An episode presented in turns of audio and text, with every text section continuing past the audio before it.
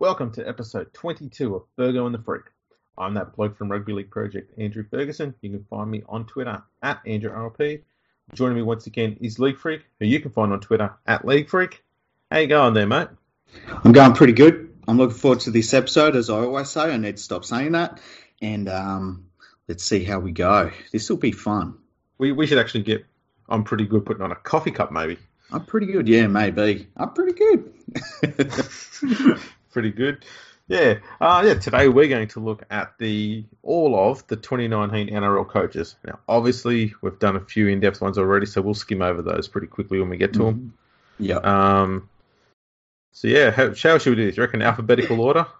Yeah, I reckon alphabetical order it'll mix it up a little bit. Um, I think the table way. I mean, obviously, if you go, you know, down the table to the top, you get to the top coaches. You're like, yeah, I think they're doing an all right job. So we'll do it out alphabetical order, so it mixes it up a little bit. Alrighty, sounds good. So we'll start with Brad Arthur, who we've already done an entire episode on. Yeah, Um, Parramatta should never have resigned him. The No. club's sort of 50-50. hmm It's not good enough, but they seem to be happy with it. So what can you do? It, you know, they're five and five this season, and they've got him locked in until 2000 and the start of 2022. So, well done, Parramatta. expect more of that, I guess, Para. Yeah, um, we'll jump on then to Craig Bellamy at the Storm. yeah, job on the line, Craig Bellamy. Now he's look. The thing about, I mean, how many players can they lose and still be really, really good? At this point, it's disgusting. Um, I'm sick of it. Um, but how good is Craig Bellamy? I, like, I still consider him the best coach in the game by quite some way. I think we've got to the point where everyone always talks about, when it comes to coaches and clubs, everyone talks about the players on the field. hmm And they've always talked about the big three at the Storm. There's the big Yeah. two, and then you're one. And going, surely at some point we're going to say it's not the three blokes that are on the field or the two or the one. It's that bloke who's out there in the in the coach's box swearing like a sailor every fucking week. He's so That's the angry. man. Because I mean, you only got to look at what happened after that that game against the Sharks, where they should have won. And no no disrespect to the Sharks, they did a remarkable effort and to win that Yeah. game with the squad they had, especially. Mhm. Um, but he came out and pretty much said, right, all your jobs are on the line. And then Mhm. they came out and just belted Parramatta 64-10. Mm. Only, And it- only. Bellamy could get that sort of response out of players, I think, in, in one one sort of line. Yeah, he's uh, and the thing is too, like there are plenty of players in that team that are not household names, and yet they're just one of the best teams in the comp every single year. They lose all-time great talent, and they just replace them. And the thing is too, it's they're such a great club all round that there's always somebody that you know, like you know that when Cameron Smith retires, they'll be fine. Um, they're always fine, and and it's incredible to have a coach like that. I think he's the best coach of all time. He's for me, he's he's the second best coach of all time, only behind you know some bloke from decades ago, Arthur Halloway, Mhm. and it's only based on the number of premierships that that Halloway had. Mm. Um, we'll do an episode on him. That was yeah. incredible when we were talking about him. Yeah, phenomenal. But yeah, I I put him above Bennett. I really do. Yeah, Um, same here. Just the longevity, that one big stint. Sure, it's been at one club, which does make it a bit easier, hmm but to be able to do it in such a remote area where he doesn't have any junior nursery to work with, he's got to deal with juniors that are two states away from him. hmm up in up in Brisbane, pretty much. That's where all his juniors are based. Um, yeah, it, it's just phenomenal, and to keep keep producing top of the table type, performances, and still It get makes- wins when teams aren't perform when the team isn't performing on it. Still manage to get them to get wins. Um, yeah, just unbelievable. makes players better too, which is the important Yeah. thing. Um, he can take an average player and turn them into a really, really important player in a premiership winning team. And we've also seen the opposite when players have left Melbourne and they go to other clubs. They can be the star signing of those other clubs and they just play so so or they play poorly.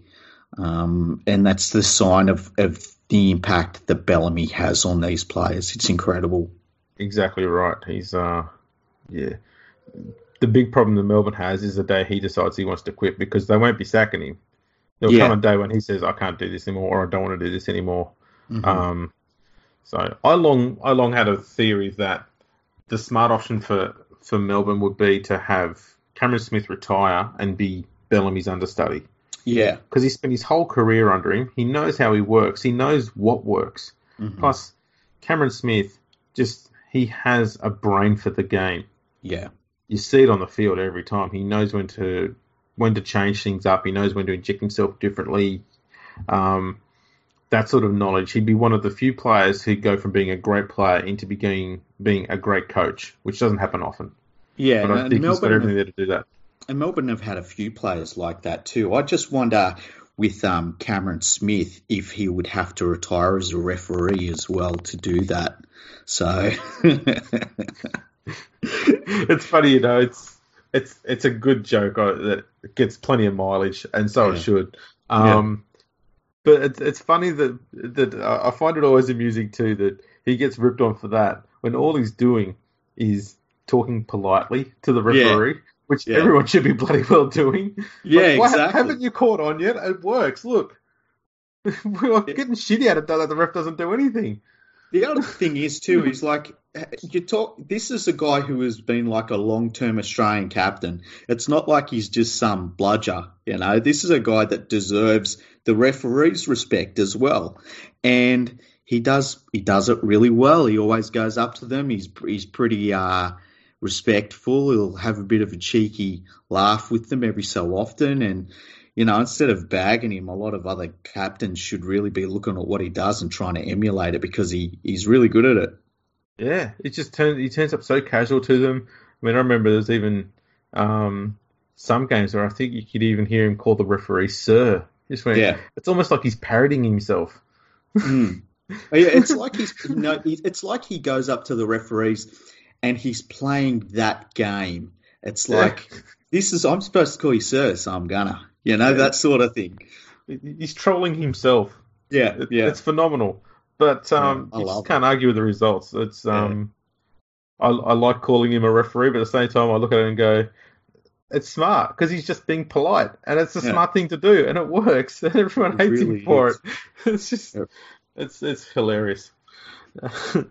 um, so yeah, I mean, Bellamy's job is safe for as long as he wants it. There's no doubt there. He can he Yep. can afford three or four wooden spoons before they even start knocking him on the door. yeah, one hundred percent. um, next, I mean, we're going from one safe coach to another, and that's Wayne Bennett. Mhm. The only thing that Wayne Bennett's got going against him is the clock. Yeah, he's a no dark. fucker. yeah, it's a bit dark, but yeah. Although he uh, does still sling it, so good luck to him. Um, and he's, you know, the, the way I would describe Wayne Bennett in the last number of years now as an opportunist, and that's not a bad thing. That's a good thing. I think he picks and chooses the right opportunities to go to. And once again, he's done it with South, and he's done it brilliantly. Because South, I, I think most coaches, you could put them in coaching South right now, and they'd get exactly the same results. Um, Souths are playing brilliantly this year. They've got lots of depth. Uh, they've got players who were young players that got experience and winning experience, and those young players are now in the prime of their careers. Um, so yeah, Bennett's just he, probably the easiest job of his whole career, wouldn't you say? Absolutely. And look, um, he would have done a sterling job at the Panthers too, because the you, you tend to see he likes to go to teams that have a good ready-made forward pack ready to go, Mhm. and Penrith do have that. They're just not Yeah. firing this year, but um, he would have got them up for, for games every week, no doubt. Just like he has with South, just like he did with the Broncos for all those years and the Dragons. Um, yeah, that's his strength, and it, that's what he even did with the England team. I don't know if Wayne Bennett is the guy that is going to take an all right team and change them enough to give them an edge to win a premiership. But he doesn't have to do that at South. South already have that edge. yeah, they've got that um, premiership winning squad already assembled. Yeah, so He's- a he's very gotta him around. job for him. Yeah, Yeah, no, he's uh, yeah, Penrith missed out a big one there. can I we mean, just it's, it's, it's can we easy to move say in on from hindsight. but- Penrith, please? I Well, don't look- want to talk about Penrith. Well, it, it could keep going on, yeah, because the next one is going to be former Penrith coach Garth Brennan, and uh, he's his form with the as a coach Yeah. Uh, it's very Penrith like this year. It really is. He really looks like a Penrith coach. Um, the problem he's got, and it's we are discussing this earlier, and the problem we've we've found with Garth Brennan is throughout his entire first grade career as a coach, which obviously isn't long, um, he finds it hard to settle on a set 17 for more than a week, and you can't be you can't be constantly churning your side and churning moving players around all the time and expecting to get different results. Yeah. And the other thing is too, like he's if he had a really poor lineup, you'd say, look, you've got to give him time. But his lineup isn't that bad. Um, you know, there's some really handy players in that Titans team. And because he keeps changing it all the time, like, I feel like what he needs to do is just settle on his best side. And they're not going to be one of the top sides this year. They were never going to do that. They were probably always going to miss the eight and probably be in the lower third of the table. But it's not helping that no one is settled in that team really, and he just needs to settle on the lineup and stick with it um, because he's coaching himself out of a, a job right now. Pretty much. Um, I think he's been horribly misusing Tyrone Peachey, uh, just mm. parking him out at centre out there and not getting him enough quality ball. Yeah. Um, I'd I'd probably prefer to see Peachey at five eighth. I know they've got Tyrone Robertson but uh, I think Peachey's too good to be sitting on the bench or parked out on the edge somewhere. I think they need to get the ball in his hand more often um, and have him running with it a bit more often with option runners either side of him. Too often yeah. he's just sort of given the ball in a, in a Hail Mary moment. Do something, Tyrone. You're on the big money. exactly. And that's not his game. And like, no. even if you play him in the centres to start the game, he should be roving a lot of the time anyway. It's he's not the player that, as you say, you park out, you know, on the edge and just toss him the ball and be like, all right, now it's your turn. It's just not his game, and Brennan should know that. Yeah, it's it's it's rather disappointing because I I actually thought the Titans would be quite a better performed side this year with just with the inclusion of Peachey in the side, mm. but he's just being misused. He's just doing the same thing that Hayne was doing there, which was also ineffective. Yeah, I, look, I wouldn't be shocked if if Peachey at some point asked to be released so he could go back to Penrith. I don't know how Penrith are with the salary cap, but it wouldn't shock me at all if that happened. Um, he can't be happy. He can't be happy there in terms of football. Then again, he's living on the Gold Coast, so maybe he's really happy. But um, it's just not been a good move for his career. I mean, nah. he's gone from being a New South Wales player to being somebody that doesn't look good in first grade. Just somebody that plays for the Titans. Yeah, jeez. Sorry, Titans fans, if they're ready. Um, that was a sorry, not sorry moment right there. Yeah. Um, harsh but fair.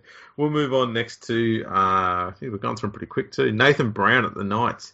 Now, he signed that rather unique contract deal last year where it was sort of performance based more than anything, which I actually thought was a pretty smart thing because it's it's putting the pressure on him and the team, I guess, if they want to be together.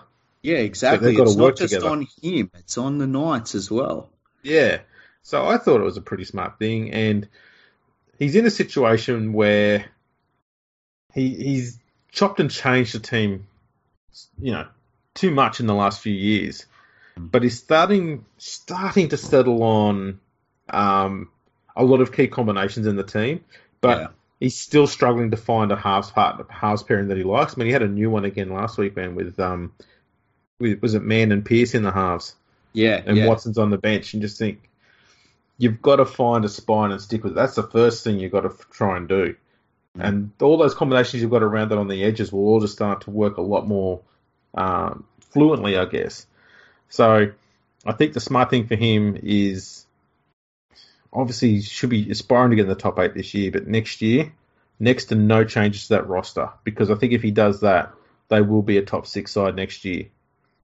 Yeah, and they'll have players that will continue to develop in that team. Importantly, um, I think that one of the good things he did was get the most out of, um, and I always forget his name, the forward. What's his name? Oh my god, Klemmer. Klemmer, yes. completely turned Klemmer's career around, in my opinion, which is a really good sign. And then the other thing is too, like on the weekend, and they've had some terrible losses this year, Newcastle, where I've thought that was it for Brown. But that win last weekend, something clicked for them. And look, the Dragons weren't good, but the Knights played like a team that, as you say, was starting to settle in to what they should be doing. It was a fantastic win. The scoreline probably flattered the Dragons to a certain extent.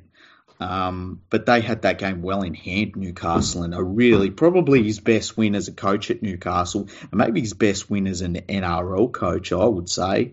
It was just a dominant performance against a team that really should have smacked them. Yeah, no, they were they were pretty untouchable, and against the Dragon side too, which looks to be, um, as you said in earlier episode two, that that hard, fast style that they were playing is starting to catch up with them, and so they look like they're mm. slowly coming down a bit. And yeah, the Knights just run over them everywhere.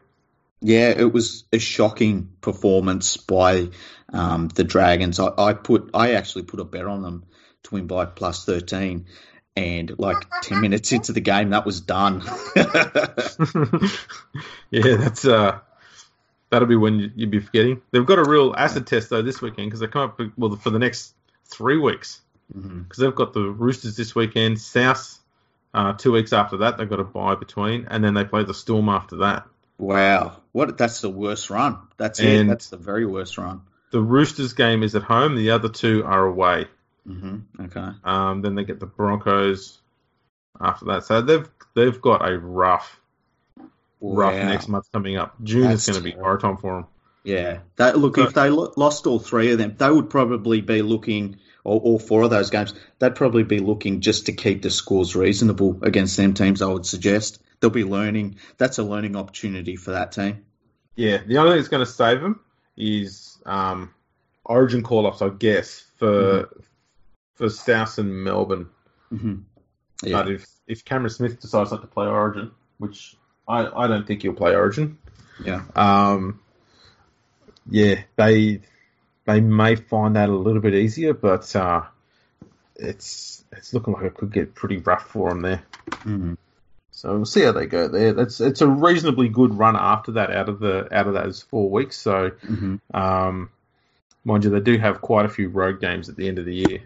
Yeah. Um, so yeah, look, I I still think that they're capable of finishing in the top eight. Yeah, I think that if they if they can just pick up look, as you say, if they can get a, a even one win from that run, um, because that that one of the teams or two of the teams have lost a few players to Origin, and that they could they could. That if they play like they did on the weekend, they're a, at least a bottom eight team. Um, in terms of being in the top eight, they, they could jag say eighth place or something um, and they're playing better than a lot of the teams that are outside the eight right now. That's for sure. Yeah, they certainly are. Um, and as I said, if they can keep that squad together for next year, um, they will be much better for the run too. Definitely, most definitely. Alrighty. Uh, next coach. Oh yes, okay. Mm. Ivan Cleary. Yeah. Ivan Ivan Cleary. Now, this bloke had, let's be honest, zero excuses for this performance so far. None. He's he like having a, the he's having it's it's between him and Ivan Milat as having the worst run for an Ivan in Sydney right now. Let me tell you, it's uh he's walked into a team that was a top four team that didn't really lose any players that were important to the club, settled lineup, ready to rock and roll, and they have been well, they're in last place. Terrible and it's it's it's nonsense because he's not a bad coach, but he's going to be copping it over this because the Panthers should be higher up on the ladder. They should be in the top four or five, yeah. four or five. Um, Penrith made a huge mistake, obviously as we've discussed, getting rid of Griffin, mm-hmm. and they did that because they thought they were going to lose Nathan Cleary, despite the fact Nathan was fully committed to Penrith and had made no no suggestions he was going to leave the club. Yeah. There was some talk that the Tigers were going to try and poach him so that he could have the two linked up at the Tigers there, but I don't even think the Tigers ever had the money to afford Nathan Cleary, and I think most of the league would have known that. Yeah. But they still got scared and made this big move, and it's made even worse for Penrith by the fact that the Tigers are doing better than them. Yeah, yeah. It's, it's just and, more. It's just salt in the wound. Yeah, and you look at what Maguire, and we'll talk about this a little bit later on, but you look at what Maguire has done with a Tigers side that is a little bit bits and pieces in their lineup. It's not like this the Tigers are set. Um, and he's just got them playing with so much effort, and they're, they're not as good as a lot of teams in terms of talent, but they're just trying really hard. And Cleary has the complete opposite problem. He has as talented a squad as most of the top four teams, I would say, and yet they're playing like crap. And it's not just that they're losing games that, um, you know, they've made mistakes in or something. They're not playing with any effort or energy or heart or discipline. Like they're just not playing with anything that's a positive. They're playing like complete garbage. And when you look at the thing that changed at the club, it was really just Ivan Cleary. Yeah, I mean, even those up until round seven, like the games they were losing, they were, they were still close games. You know, they're only losing by a try or so here or there, mm-hmm. um, other than the Storm game, really. Um, and the Storm were pretty average in that game. It was not a convincing performance by them. So, but the last three weeks, and they've let in 30 points in every game the last three weeks. Yeah. They're getting they're getting further and further away from where they should be instead of getting closer to it. And yeah. that's the big problem is the cohesion within the side is not a problem because this is basically the same side as last year. Yeah. So the combinations are all good and set. There's no drama there. Mm-hmm. The spine has been, especially the halves, have been rock solid all year as far as there's been no injuries and no chopping and changing and stuff there. Mm-hmm. There's just you just can't find an excuse for the performance. And no. if the players aren't putting in hard enough, then again, the coach has to bear the responsibility of getting them up to the level where they need to be. And it's just not happening. Yeah, and like on the weekend at home, they got absolutely smashed by a Warriors team that's, you know, below 500. Uh, and it was never close. From the very beginning, the Warriors had that game, and they really just made the Panthers look terrible. And the Penrith fans were booing them off the field, and deservedly so. Uh, if Ivan Cleary had been at the club all of this time, and even if he was the one who took them into the top four last year, I suggest he would have been fired by now. I think that that would have been his last game. The problem is the Panthers can't afford it they'd be paying out millions of dollars to him, as and they're probably still paying paying money to Griffin. Um, this is a really bad situation they're in, and you know you ask you wonder ask yourself, can Ivan Cleary turn it around? But the problem is. He, he might be the problem for them turning from a top four team into last place on the ladder. It's a horrible situation that this club finds themselves in now. Now I'm calling themselves this club instead of us. How about that? but uh, well, the problem yeah. I'm seeing too, okay, is that the first thing you, that tends to happen when a when a club goes through a bad patch like this mm. is the club automatically thinks, right, we need to change the roster. Problem is mm. the roster's fine. Like, there's not too much you'd want to change in that roster. There already, there's already talk about, you know, I don't know if there's any validity to it, but there's already talk that Maloney's looking at a, move over to Super League and stuff like that. I know he's downplayed some rumours that um, Buzz Rothfield started up on Twitter about him not being happy. Yeah. Um, so I you take all that with a pinch of salt, to be honest. But is Maloney ever not happy? He seems like a happy guy. yeah, but you know what? It works for him. He's yeah. happy off the field. He just gets yeah. cranky on the field. He's got that yeah. white line fever thing going on. Yeah, true.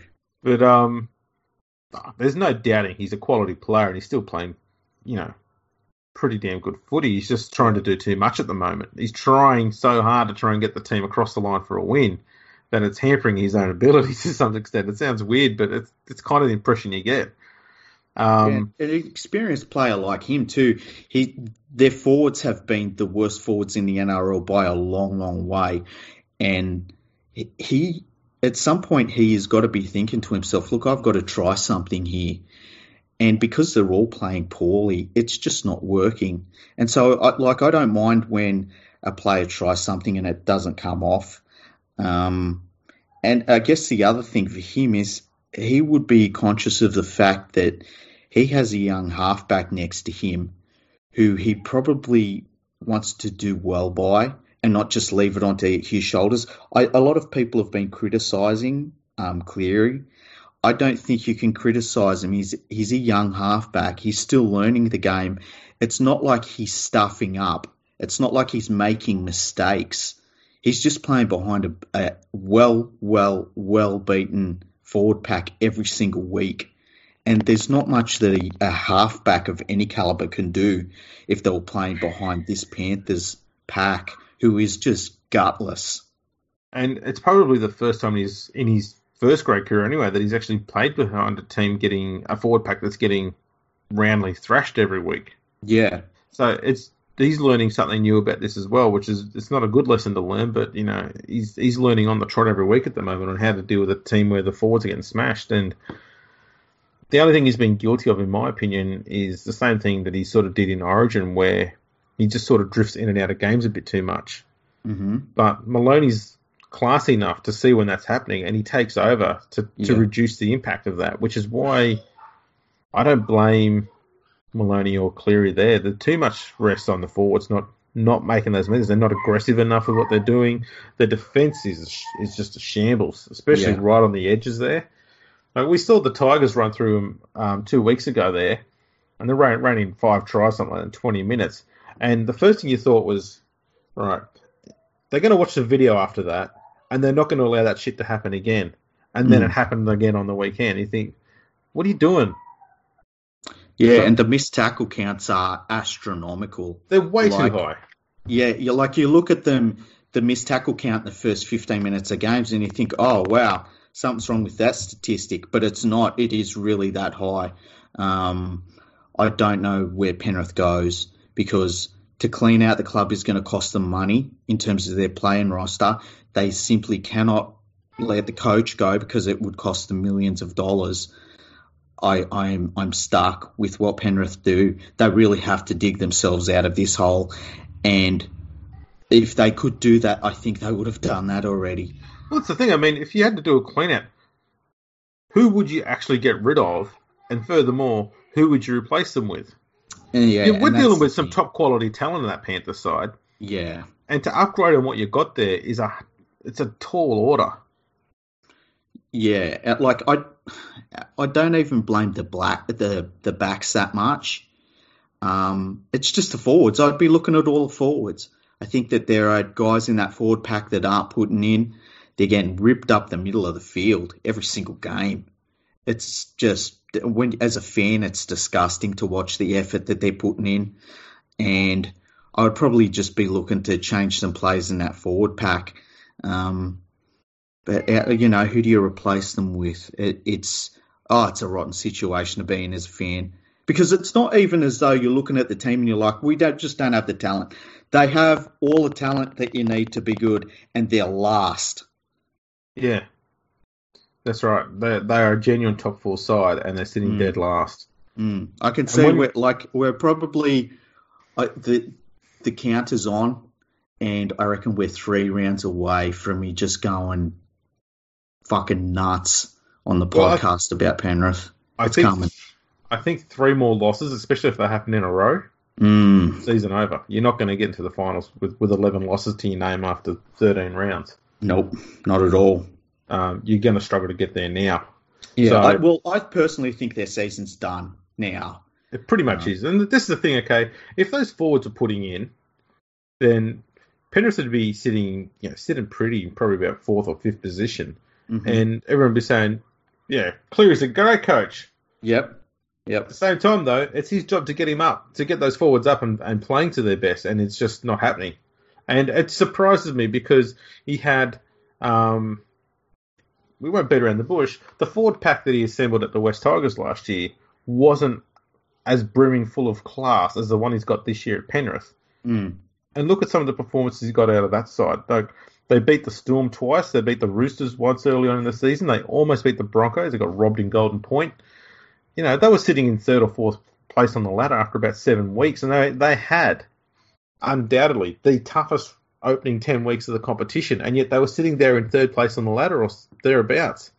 Mm-hmm. He got that forward pack to overperform and overachieve, you know, for two bloody months, and yet he's got a, a better, more classier, with more depth forward pack where he's at the moment, and he can't get them up at all to perform just at what their median should be, you know, let alone above it. Yeah. It's just it's just crazy. I, I don't know.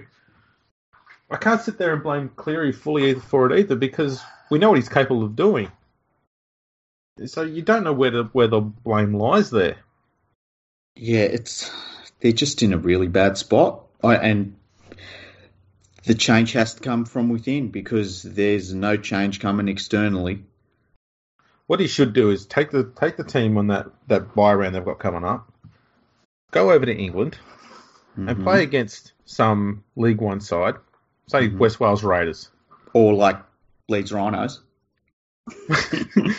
and uh, just rack up a cricket score so the team can go, okay, we know we can win and we know we can score points. Mm. Come back, and you probably find they play a hell of a lot better because they've just been playing with a bit more confidence then. Sure, it's against weaker opposition, but sometimes, sometimes success just breeds more success. Doesn't matter who it's against. And I think that Yeah. the Panthers have just gone too long without actually feeling like they've earned a win. Because the two wins they've had this year, they weren't they weren't wins that they earned. They were pretty average games. Yeah, they really were. And look, lo- losing becomes a habit.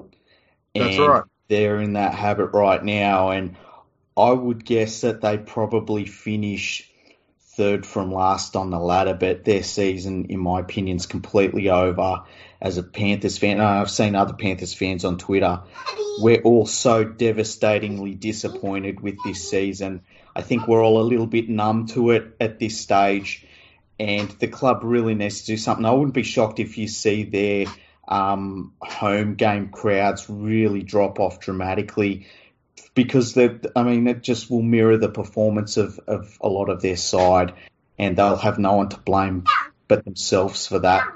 Um, just devastating as a Panthers fan. I'm really disappointed. I thought that we were going to be really good this year, and we're not. And hopefully it can be turned around next season. But this year for me is done already, which just sucks. Well, they've got two winnable games coming up, but they're playing Parramatta at the new Bankwest Stadium, Mm, which has proven to be quite a happy place for Parramatta to play at. hmm And then they've got Manly, who Manly's playing bloody good too. yeah, I mean, they're not playing badly. I mean, they had a good win on the weekend without Cherry Evans in the side against. Mm. Uh, I mean, I must admit it was obviously a uh, a Shark side that still got a few players out with injuries, but that Shark side was in the top eight, so it's not like they're playing bad footy either. yeah, So it was still a good win by Manly there. Um, so, and then after that, they've got the Roosters and South in a row. that's it. so- they're, they're done. They're If, so they, done. if they're a chance, if they want to be a chance at all this year, they need to beat Parramatta and Manly in the next two weeks. And then they've got to beat the Roosters and South. yeah, You know, Ah. it's just. It's hard work. I can't see them see them getting up from here. So yeah, they need to just start going right. We need to change what we're doing, change things up, do it now, and so let's start working towards 2020. Hmm Yep, I agree. And you know, what can you say? Uh, I'm just so pissed off with it. Well, we'll go to another team that's that's underperforming to a degree as well, and that's Paul Green, the Cowboys. yeah, weird one.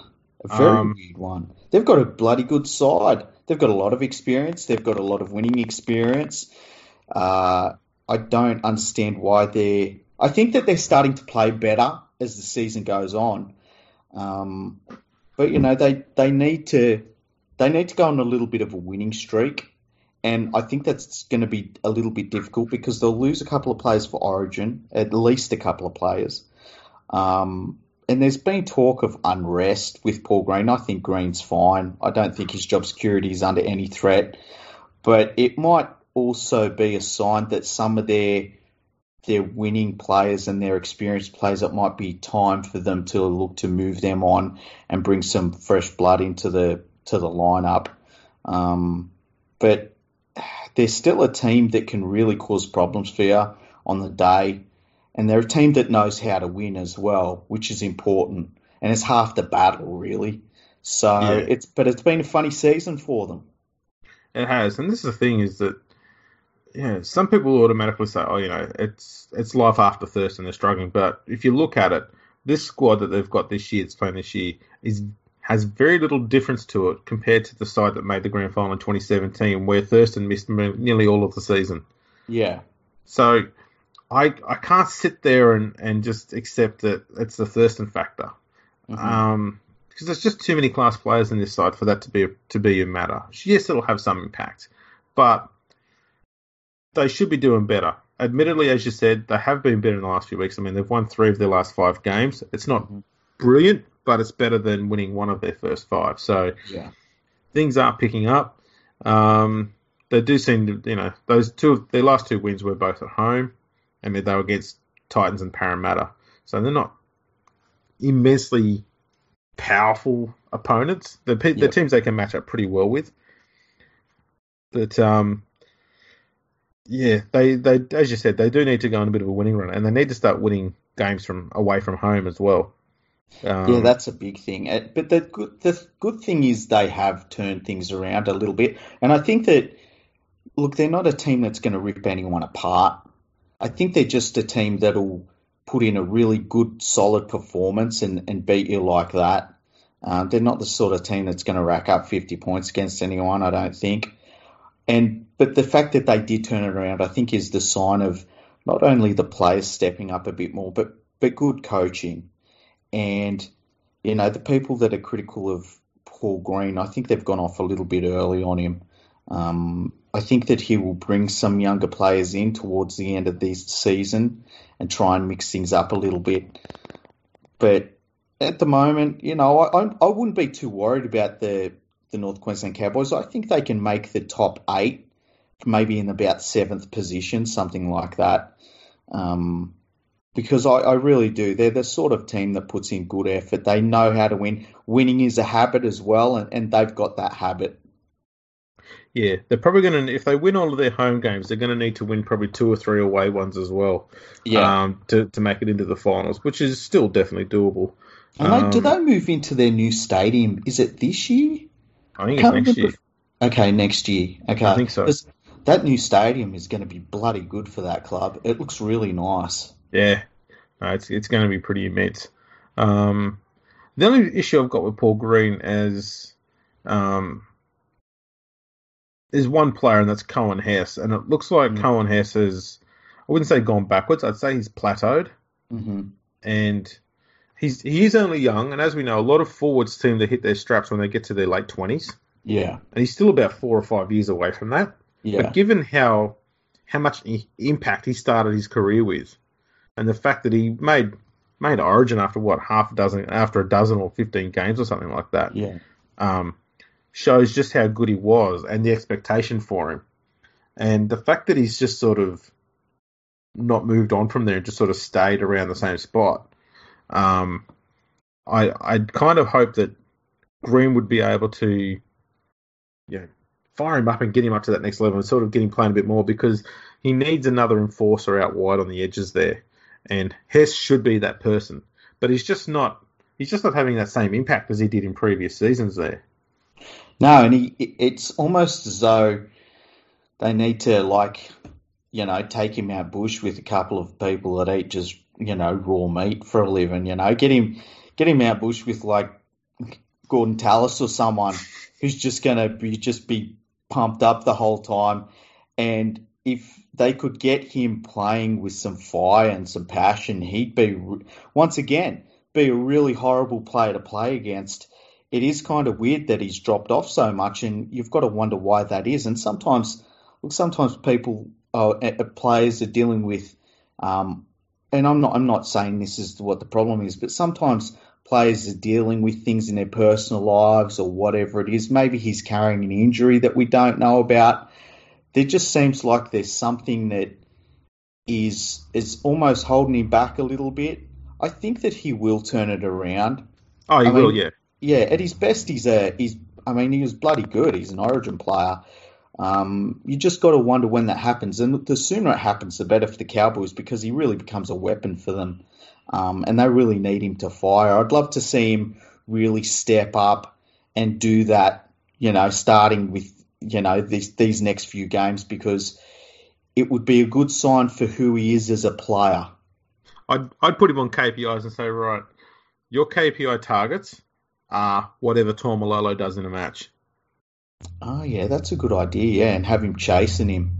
Yeah, because he could do it. I know, I know he's got that in him. If you made him start a game in the back row and said, right, you you've got to you've got to match JT up the front there, Mm. I reckon he'd go close to matching him. Even if he got you know seventy five percent of what Taumalolo does, that's immense. Yeah, and maybe yeah, that's a good idea, and maybe make him realize that. I mean, as a team, and I'm talking about the team as the forwards. Like if him and Taumalolo are firing, no Good one's luck. having fun play against them. Nah, like, good luck. that- yeah, they're like the opposite of Aaron Woods. It's like you're gonna have sleepless nights. he'll be he'll, Aaron Woods will be your pillow to help you have those sleep. Yeah, yeah. Aaron Woods will be sitting there kissing you on the forehead and stroking your hair, saying, "Go to It's okay. It's okay. All right. Well, speaking of softly spoken, yes. next is Des Hasler. And- First of all, how good's his hair? Like a coach shouldn't have hair that good, and it should at least be going grey. And it's yeah, it's lush and thick, and my goodness, like he, does he not worry about football at all? It's lustrous hair. Yeah, The man is a walking shampoo advert. he really is. Like he's um, worth it. And let's be honest, he, given the amount of turmoil surrounding his departure from the Bulldogs, he is really flying under the radar this year. He Like, is. No one's yeah. talking about Hasler at all. The thing Yeah. is, though, he eh, he has, eh, and if somebody had said to me, "How what do you rate Des Hasler as a coach?" and after seeing the garbage he did at the the Bulldogs, I'd say he's done. Yeah. He, he maybe at Manly is a good situation, and then when he went to the Bulldogs and he, he had to build it himself and all that, it was just he was shown up as coach. Um, but he's gone to an a, a Manly team that isn't all that impressive in terms of the lineup, and they're playing their asses off. They're playing great. I think Hasler's the sort of man who performs best when there's chaos around him. Yeah, And I think that was the problem at the Bulldogs. There wasn't enough chaos. So he was trying to create something. Yeah, He's trying to create a bit, you know, oh, let's get the salary cap all out of whack and let's just do this and do that. Let's just screw everything up and then I'll start winning games. Um, whereas at Manly, you know, they had the problem with the board and salary cap issues and players misbehaving. He's like, oh, this feels like home. I just got to make sure I bring my own chair so I've got somewhere to sit when I'm here. But, you know, exactly.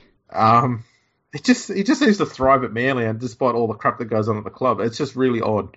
But um, yeah, he's managed to get a bunch of.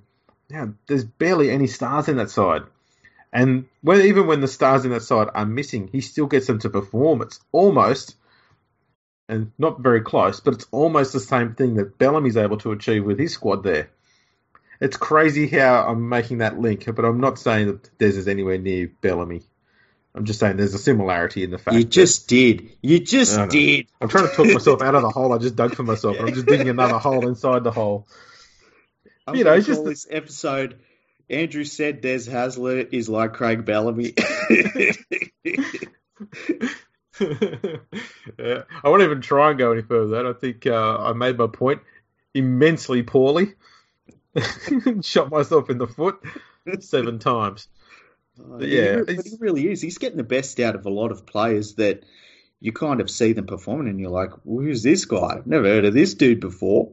Yeah, It's really shocking to see, and as you say, there's a lot of chaos at the club. I mean, there's reports that have come out just today that the Penn family uh, might be in negotiations with the company, and I think it's called URM, who is one of their sponsors. Yep. And the people that um, own that company might be looking to pay the money that you know has been rumored um, to be how much the club is worth. That'll be interesting if that goes through because it'll mean that Manly will stay at Manly, um, most likely anyway.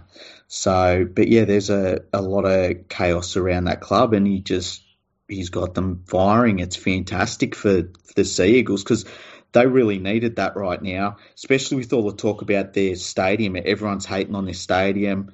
Um, if the club's up for sale and if they had been playing really poorly, it would have been a bit of a disaster for the Seagulls. And the shining light is the way they're playing. They're putting in so much effort in these games, and that's fantastic to see.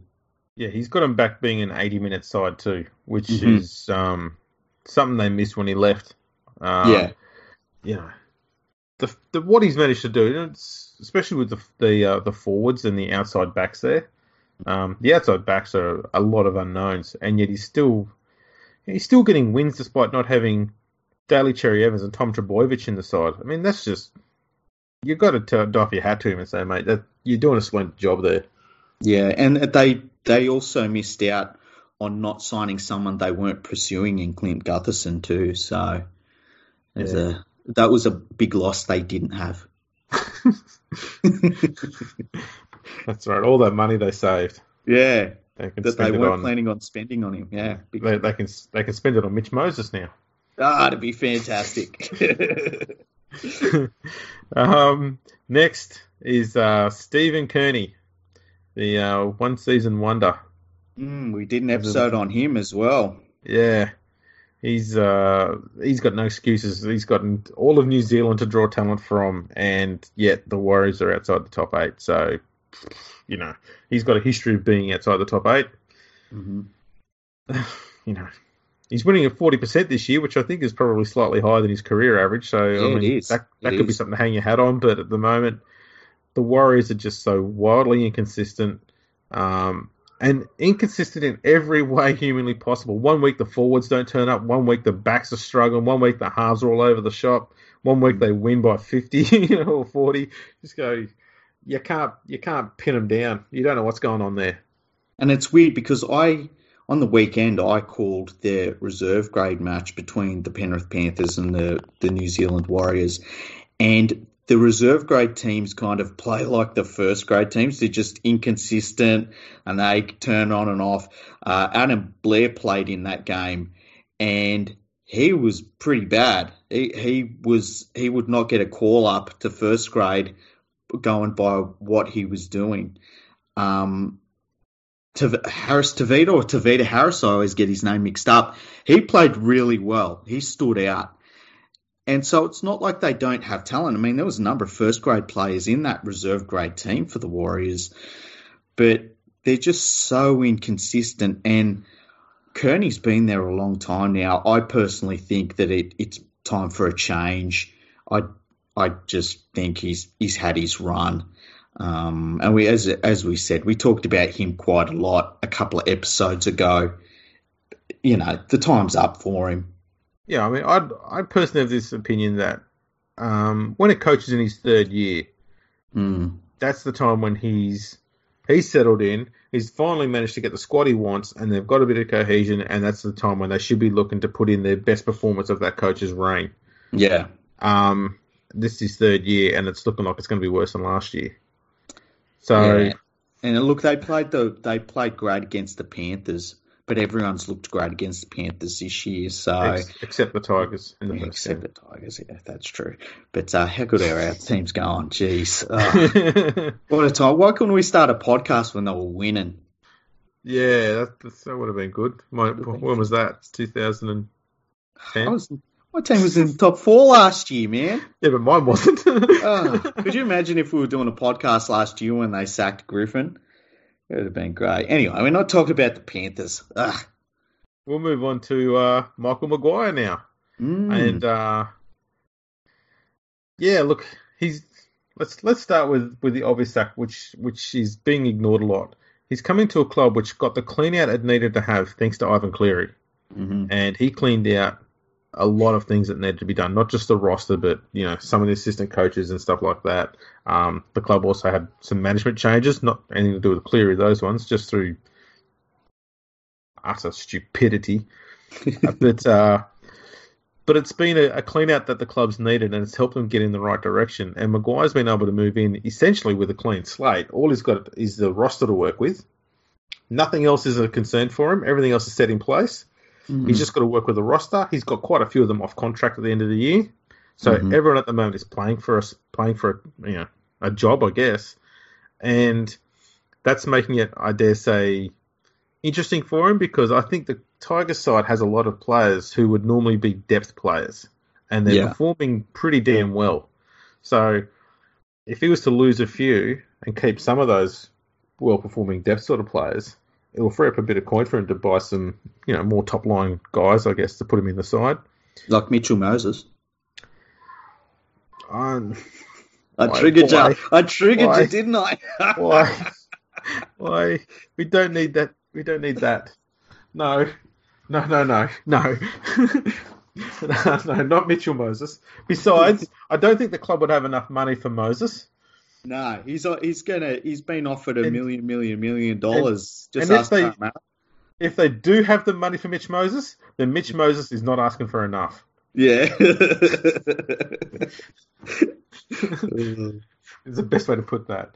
Um, yeah, the problem, the only problem that, that Maguire's got moving forward is he's got to replace Farah and Marshall. Um, Reynolds, I think, has one more year left, maybe two. I've got to check that. Um, but Reynolds has, has yet to really stamp his place in the side, basically because of all of his injuries. Um, yeah. But there's already there's already some sort of talk going around about trying to get Farah to start for another year, which, based on the way he's playing at the moment, he he most definitely could do another season. Yeah, definitely. And they kind of need him to, given that they just don't have a backup for him. Mm. Yeah, and uh, like he's he's playing fantastic and physically um, playing as well as he ever has. I think when you look at an older player, sometimes you can look at their defense and their effort plays and things, and they start to drop off just because they can't get to where they want to be. And Farah's not like that. Farah's where he wants to be. He's doing all the things you can see he wants to do, and I think that he's definitely got another season in him. I don't know that I would offer him a two-year contract, but I nah. think keeping him hungry on a one-year contract and saying, "Look, have one for the road," um, is very much well worth it. thing I like about what Maguire is doing, and we've said this with a few coaches, he's getting the best out of that team. I mean, if that if you go into the start of the year and you looked at their lineup and you said, well, they're probably you know a bottom four side just on talent, and they're well above that at the moment. Um, it's been a sensational job by Maguire, and I just hope that the Tigers give him enough time with putting together the team that will end up being his team. If they do that, they're going to reap a lot of rewards because I really rate him as a coach. Oh, likewise. I mean, he he busted that side in the off season probably harder than they've ever been trained. Anyone in that club's ever trained before, to be honest. Mm-hmm. Um, and it's it's kind of that mentality that the club needed. That they've got to start to realize they've got to work harder. They can't just sort of, you know, fluke it and shit just happens. You know, they've got to start busting their backsides to get what they want. Yeah. Um, so it's been good to see. And to be honest, he's he came because of the timing with Cleary leaving. Um, he didn't really get a chance to form a squad that he wanted this year. So mm-hmm. this probably isn't. I wouldn't even declare this as his official first season, despite the fact that it is. Like I'd say, the first season a coach gets is when he gets in there and he mucks around with the roster and gets some of the players he wants in there, and he hasn't mm. had that opportunity yet. Yeah, but that's a, a bonus in his regard because I still think he he deserves he deserves three years as of from you know as of from now. So I'll give him 20, 21, and twenty two just mm-hmm. automatically because I think he's going to need that to turn in turn the side into what he wants. But it's going to be interesting to see who he targets with who's coming off contract. Um, I would like to to see him be able to make a few moves for himself for going into next year. Um, but we'll see. We'll see who the club because it's not just him; it's the club as well. I mean, they sometimes there's problems with the Tigers attracting talent, and if he can attract talent, it'll it'll be really great for the club, and you know it'll be interesting to see what type of team he wants to put together. Yeah, I I dare say there's um there'll be a bit of a push for him to get probably one or two props because I think we've got one or two coming off contract. Mm-hmm. and I think he might let them go to free up a bit of coin and get some maybe some younger props in the side. You don't want Tamou? Well, You can have Tamou. I'll drive him there right now. could could we get him for five bucks? Fucking hell, you're pushing a hard price now. Have you seen him play? You got to remember our our cap may not be um, fully available because of because of Potato doing some some stupid deal. Oh yeah, that's right. I forgot about that. You've got Robbie Yeah. Farah as the president of everything going forward, so you got to pay him like a million bucks a year or something to Yeah, make up for it. I forgot about that. Thanks, Damn. Justin Potato. Yeah. Uh, um, Speaking of potatoes, yeah, ah, the next guy. Potato. Paul McGregor. Uh, We Mary McGregor. Well, look, he um he did the smart thing because the Dragons have a, a long and storied tradition. This Dragons mob, anyway, St George Illawarra, of being absolute guns in the first eight weeks of the competition. mm, And he was smart enough to bank in on that and get a contract extension in that period. mhm. Smart operator, Paul McGregor. Um, I think he's there so- till 20, 2057 or something like that. I don't know what the deal was. It was pretty lengthy. yeah. I think that they they did it when they sat down to negotiate his contract. They had to project how long humans are going to live for in 80 years. So he's signed through until he's about 130 years old. Something like that, yeah. Yeah, You know, it's like Me- medical Oh. advances will mean that the expectancy of life will go on a bit further. You don't want to take the risk of not signing him for long enough. Exactly. I mean, they'll never bring his hair back, but at least he'll, you know, die a very, very old person. Um, and it'll be the same game plan in 2071 as it is right now. Possibly, yeah. I, Just I, smash them to death with forwards, and then and I to loved corner. watch, I loved watching them play. And I, I don't know if we talked about it on the podcast, but I said that um, those, their style of play was fantastic to watch. They were overwhelming teams, but you can't keep it up for a whole season. You end up being beaten up yourself. And I think we're starting to see that now. They just look slower. They look sluggish. They look like a team that is a little bit busted. And that loss on the weekend was absolutely atrocious to the Yeah. Knights. Um, the thing is, though, they just re-signed him, and it's it's right there with Brad Arthur's contract as being the most stupid contract because no one was looking at Paul McGregor. No one else was going to sign him. I don't know why you would just wait a little bit and see because they're now four and six this season. And it, you know, if they have a bad month from now on, and they they just look so tired and busted and stuff, it's not out of the realms realm of possibility. This side that has a heap of talent in it, a whole lot of talent, could be looking from the outside in when it comes finals time, which is outrageous for how much talent they've got. Yeah, no, I fully agree. There's they've got to change their game plan. It's too too simplistic and too easy to defend, Mm-hmm. and we're starting to see that now. Yeah. Um, problem is he's been doing it forever, and it seems to be the only thing he knows. Yeah, I mean, how many years has he been coaching them now? I didn't click on, I didn't click on him. Let's have a look. Uh, 2014 he started there. Wow, that is unbelievable. Like I'm rubbing my forehead thinking about that. But that's uh that's terrible. That's really bad. Who gave him that contract? That's so stupid. Why would they do that? This is a privately owned club. Like if I was the owner of that club, I pull in whoever gives him that contract and I just tell them to pack their shit. So if they were to get rid of him, would they bring in another um, former player to be their coach? I know, eh? Like they love promoting from within. It's like maybe you should stop doing that. How's that working out for you? Because who's there's there's only one coach I know of who's currently not coaching who's a former Dragons player. You know? I think we recently did a podcast episode about him. Oh no, go. I, look, just everyone should go back to the previous podcast, right, and listen to it, and you'll get our opinion on that coach. Yeah. We won't So- even tell you who it is. So is Paul McGregor better or worse than him though? No, I'd still take I'd still take McGregor. I'd still That's take. McGregor every day. I reckon the Dragons are looking at going, we can only pick former players as Yeah. coach. These are our two options. Okay, you signed here, Paul, for 50 years. We don't want to take that alternative Yeah. risk. It's either you or him. Just sign, please. The thing about Paul McGregor, and we were looking at this the other day, he's over his coaching career at the Dragons. Very few times have they been smashed. They've always been in these games, or at least kept their score pretty close. But they got smashed by the Knights. They got absolutely whipped by them, and that's a real bad sign. Um, yeah. Well, at least he's. I mean, I don't know when he's re-signed till, but it's uh, just a terrible move. What were they thinking? Ugh. Speaking of uh, Knights, we'll go to a former Knights player next, and that's uh, John Morris.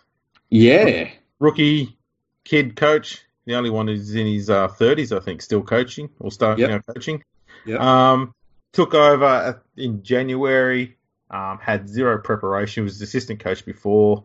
Um, club was in a bit of turmoil after Flanagan got the ass. Had every Um, reason to fail. Every then- reason you could want. Yeah, had all the off-season dramas, the whole bloody Sharks and the yacht club stuff, and um, then you throw in the fact that he had a bunch of injuries to key players to start the season with. Like Wade Graham's been out so far. Um, Star signing, injured, out of form. Yeah. Um, you know, Luke Lewis retired in the off season, which is a massive blow. Um, so everything could everything that could go wrong pretty much has, and yet here he is. They're, they've won five games, they've lost five. Um, they've had some pretty bloody stunning performances. They're Mhm. just sitting outside the top eight, just on points differential, and it's only by two points. Um, I mean, look, they beat they they racked up 42 points against the Cowboys. They come from behind to beat Penrith in a game that Penrith should have won. They beat the Storm two weeks ago in a bloody stunning effort, um, and then beat the Titans a week after that. Just and he's brought through a host of young players, Yeah. um, just an absolute ton of them, and they all look like they're, they're the sort of players they can build a squad around moving forward for the next you know six seven years. hmm Um, and he's not bringing them through in a rush, but he's bringing them through in dribs and drabs, and they all get a game on their own, and you know every now and then. And he's not it's not just one offs; they're all getting a few games. Um, I like what he's doing. Yeah, I, I think he's the coach of the year so far, and I know his record isn't outstanding, but the job he's had to do with, you know, it's not even as though the players that aren't injured have been his solid lineup. He's always been forced to change these lineups through injuries and all sorts of stuff, and they're performing. He's got them playing hard. No one's having easy games against the Sharks, and it is what he has done has been incredible. It's absolutely incredible. He's got nine players in the side already this year who are 23 years or younger. Yeah, and like he took over somebody else's team, and it was an aging side, like a, a worryingly aging side, Yeah, and you're watching them just, well, you know, a few months into the season, and there's all of these youngsters that he's bringing in, and they've got experience now, and I am absolutely shocked at how well he's done. Um, yeah. I, I fully expected him to have have a bad season because mhm. it's totally expected. He's got so many injuries, so many changes going on, and he's got next to no opportunity to get himself affiliated with the role in any way. He only had two months before the season started, really. Mm. and to have done this, um, phenomenal, absolutely Yeah. phenomenal. Yeah, definitely the coach of the year. And, you know, I expect the Sharks will make the eight for sure, especially when they get some of their, their players back.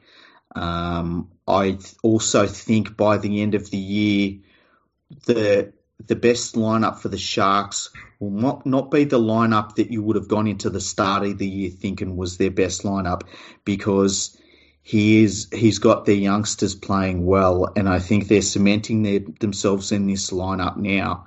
Um, I couldn't praise him highly enough. I thought that he was going to be a bit of a makeshift coach. I wouldn't have been shocked at the start of the year if he had been replaced mid-season just because they'd got maybe somebody that they'd wanted instead. but no, he he's been phenomenal, and as I said, he's my coach of the year candidate right now by quite quite a distance.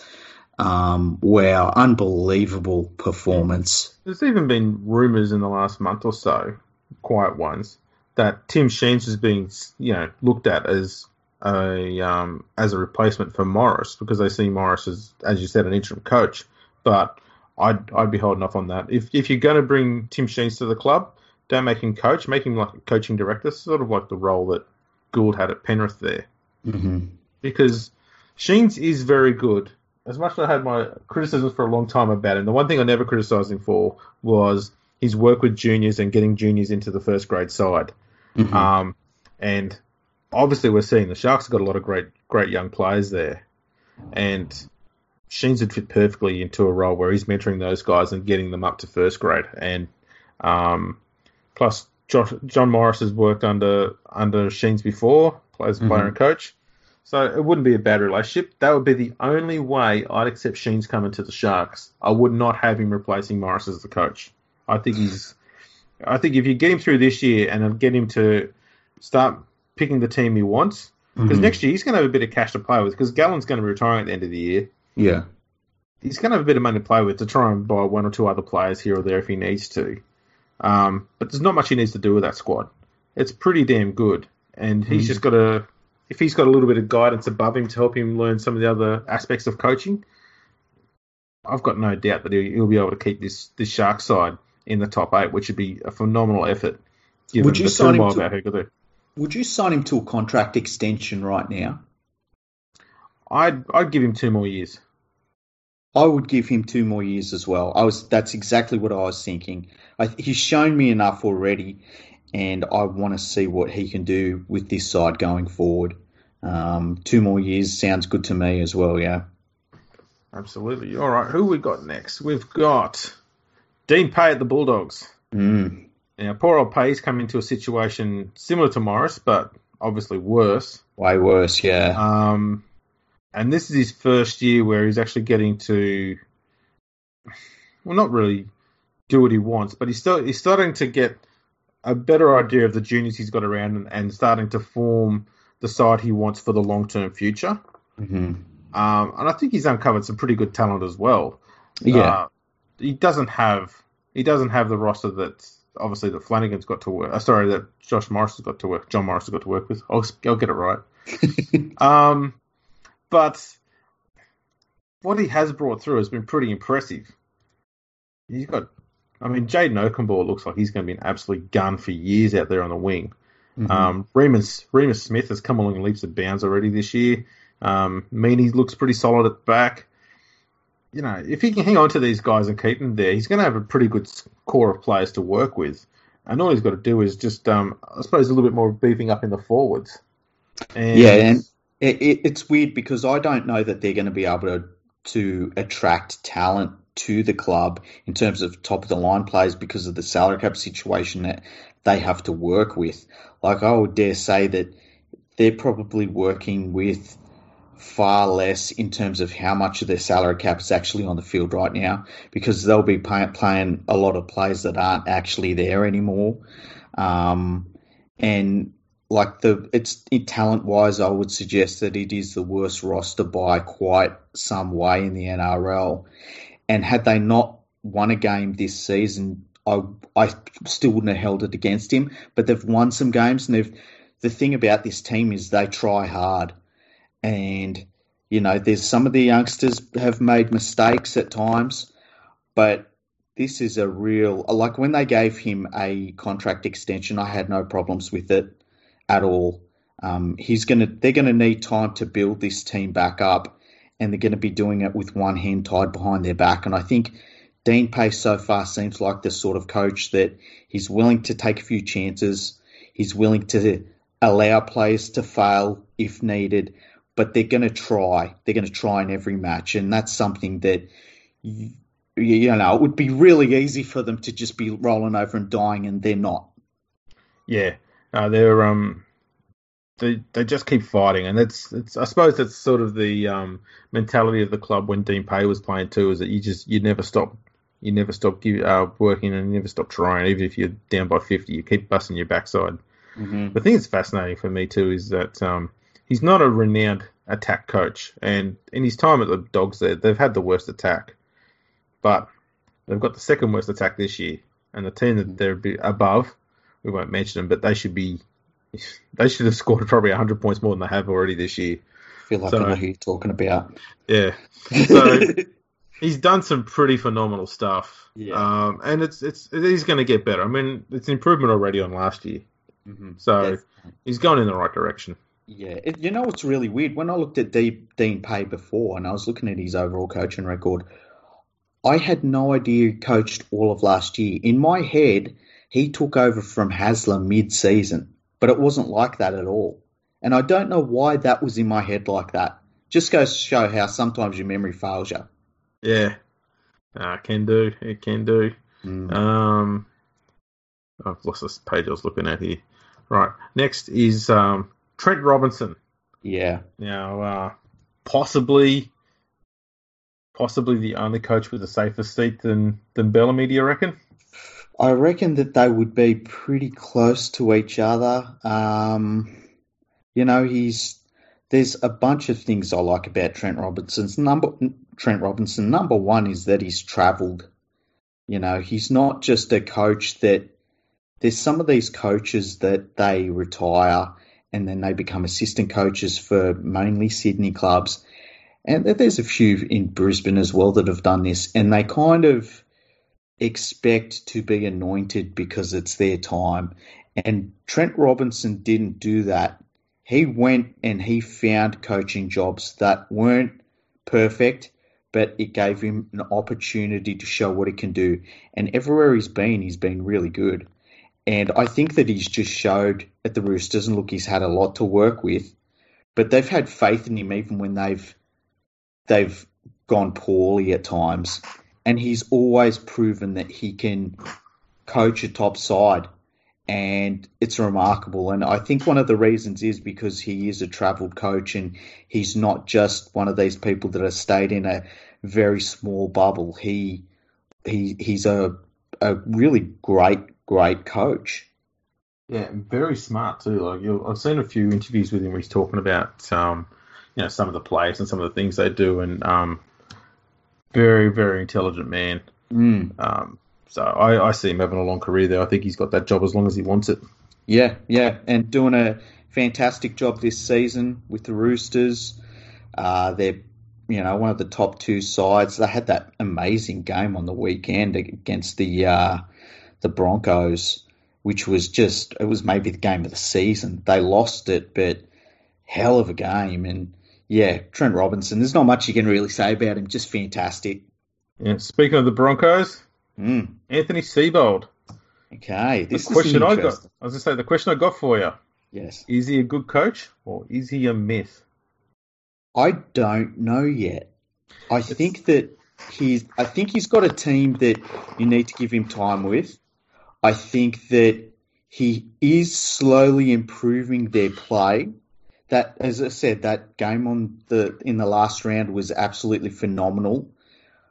But I don't know how I rate him as a coach yet. I don't think he's a terrible coach, but I don't know if you could say he's a great coach. I think that um, we will find out, and his career is just too young to work it out yet. Well, so far with the Broncos, he's only won games at Suncorp Stadium. I didn't know that. Yeah, so he won in, won against the Cowboys in round two, beat the Sharks in round seven, then Manly last week, Magic round. As much as it's an away game, it was still at Suncorp. Mhm. Uh, sorry, that was two weeks ago, and last week against the Roosters.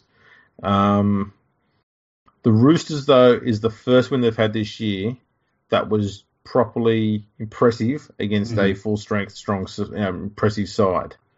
You know, beating Yeah. the Cowboys, the Sharks, and Manly, who all had a ton of injuries or you know were out of form or whatever.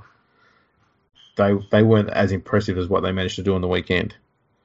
Yeah, and we've been talking about, and I don't know if we said it on the podcast, that this Broncos side, they were going to hook it up eventually. They were going to figure it out.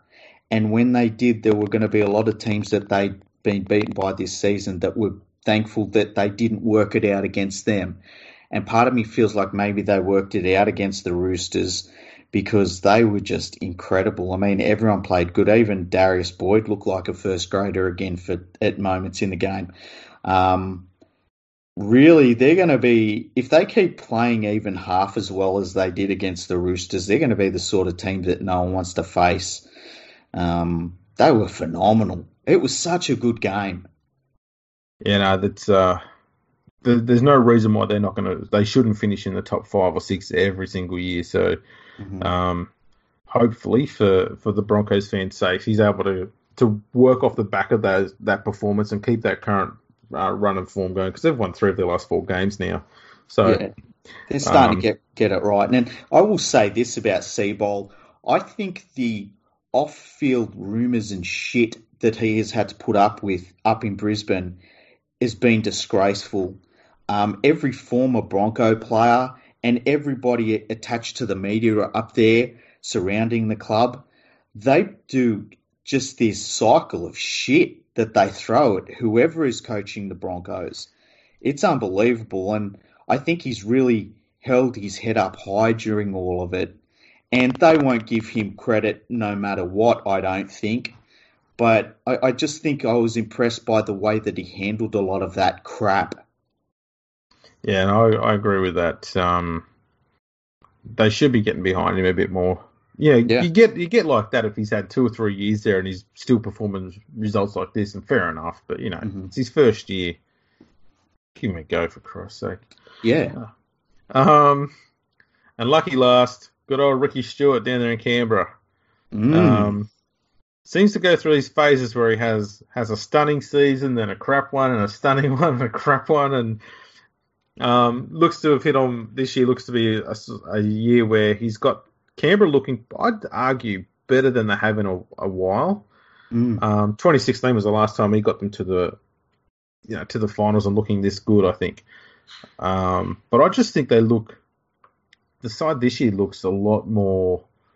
Uh, I don't know, solid and stronger. They look like they're playing 80 minutes of football now instead of 75. Yeah, they've got some constitution to them.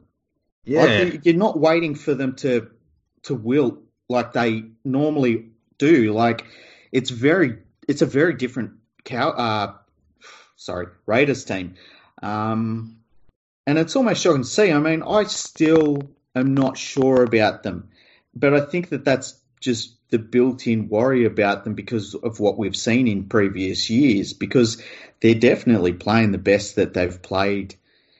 Man, they might be playing the best football they've played since those mid '90s teams. And I'm not saying they're as good as those mid '90s teams, but whenever after those mid '90s teams kind of, you know, timed out and retired and everything, they just have always seemed like a pretender to me and this team, I'm waiting for them to be a pretender, but they're just not. They're playing outstanding football, even in games they lose.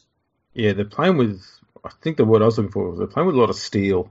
Yeah. Um, their defense has been bloody brilliant this year. Like that's one thing I've never really associated with the with the Raiders for a long time was you know rock solid defense. Mm-hmm. They're always just one of those teams that were brilliant with the ball in hand, and you used to even hear in the early 2000s, people would always go about, especially commentators, how great the West Tigers attack was. And mm-hmm. it wasn't. The West Tigers attack was great on the days when it was on. Yeah. But it was never on every week. Yeah. But the Raiders seem to be one of those teams that could put 30 on you any day you wanted to play them. Yeah. And they've done it several times. They've done it a few times already this year. You know, the, scoring 20 points for the Raiders is not a hard thing to do. It's almost a chore for them. It's so bloody easy. It's, yeah, uh, and the, the back-to-back efforts that they keep putting in, win, loss, or draw. It's like not that they've had a draw, no one has, but it, that's the thing that's impressed me is that when they have lost games, they haven't been disappointing backing that up, and that's something that Canberra used to do. You know, they'd they'd go on a bit of a win streak and then they'd lose a game and their confidence would fall pretty hard after that. And it's weird because I would never accuse Ricky Stewart as of being the sort of coach that really inspires players. Um, I think technically he can be a very good coach, but I don't think he's an inspirational coach to players. But the way they're playing this year, maybe he's turned it around. Maybe he's developed as a coach. I've I have heard some people say that he's he's come along as a coach and got a lot better. So it's it's quite true. Um, but yeah, I've I've been very impressed by the defense. Um, mm. and they've been able to work the attack off that.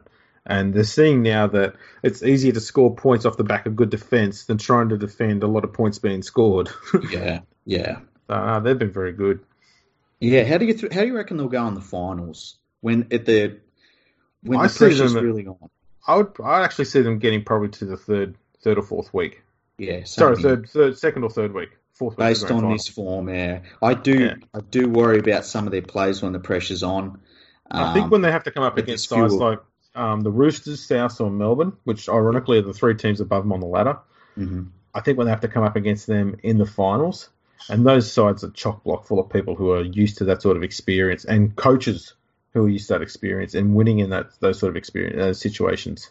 Mm-hmm. Um, I think they may struggle this year against that. Yeah, yeah, and as as every other team would, like that doesn't make them a special case. Like I think every other team will struggle against those teams at that point. Um, the other thing I wanted to say about the Raiders, just in general, is how many people they're starting to get to their games. And for all of the other clubs, I mean, Roosters fans, if it isn't exactly 22 degrees and it has to be like a Sunday afternoon, but it's got to be overcast and there can't be anything else happening on in Sydney, they won't turn up to games.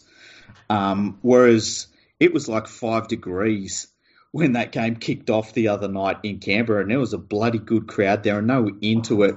And I got to say, if it was me, I wouldn't have turned up if it was that cold. But Raiders fans are turning up to watch their team, and it's fantastic to see. Yeah, their last three home games have been um, at least sixteen thousand people have turned up every time. That's incredible. Uh, they, I would love to see the Raiders get an indoor stadium. I don't know the perfect place to have a Raiders stadium. Uh, I don't know. See, I think I think they love playing in that cold weather, and I think yeah. that's the advantage they've got over teams that travel there. Because as soon as that sun dips over the top of the stadium there, the temperature seems to go from about a, a lovely sort of nice 20 odd degrees to about minus 53 in the space of about 30 seconds. Yeah, yeah. And I think they revel in that. Um, so I think if you were to put a lid over it, it'd sort of helped the opposition team a bit too much. That's so one of the things about Australian Rugby League that we probably miss out on is we don't have too many places you go where the weather is so dramatically different. And Canberra's probably, I would say, the worst of them in terms of the, the cold. I guess yeah. North Queensland in, at the start and the end of the year, you get the heat and the humidity, um, and maybe New Zealand at times. But everywhere else, it's kind of just normal weather, I guess, to, to say that. You know, it's not like in the NFL where you get the places you go and the, you know, you go to Green Bay and the ground is frozen, things like that. Uh, um, Canberra, that, that wind, especially in winter, I mean, it goes straight to your bones. It's, mm. uh, oh boy, it's fresh. yeah. Alrighty, well, we've got one more thing we need to talk about. Oh yes. Um, we've we've we've had a bit of a uh, is it tete so to speak, with another podcast out there called The Starting Bloc. Don't don't put the K on the end. Um, where I don't know, we've just been a bit friendly with them, and they they've got this impression that we'll get to the point where we'll just stop responding back. And I just like to say, ah, ain't happening. No, not at all. We we can play this game for as long as we have to. We will this, this fuck up our do. podcast doing this if we yeah. have to. We've even discussed doing a review of the Starting Bloc podcast episode, and it would just be entirely glowing, except for the bit where they talk about us.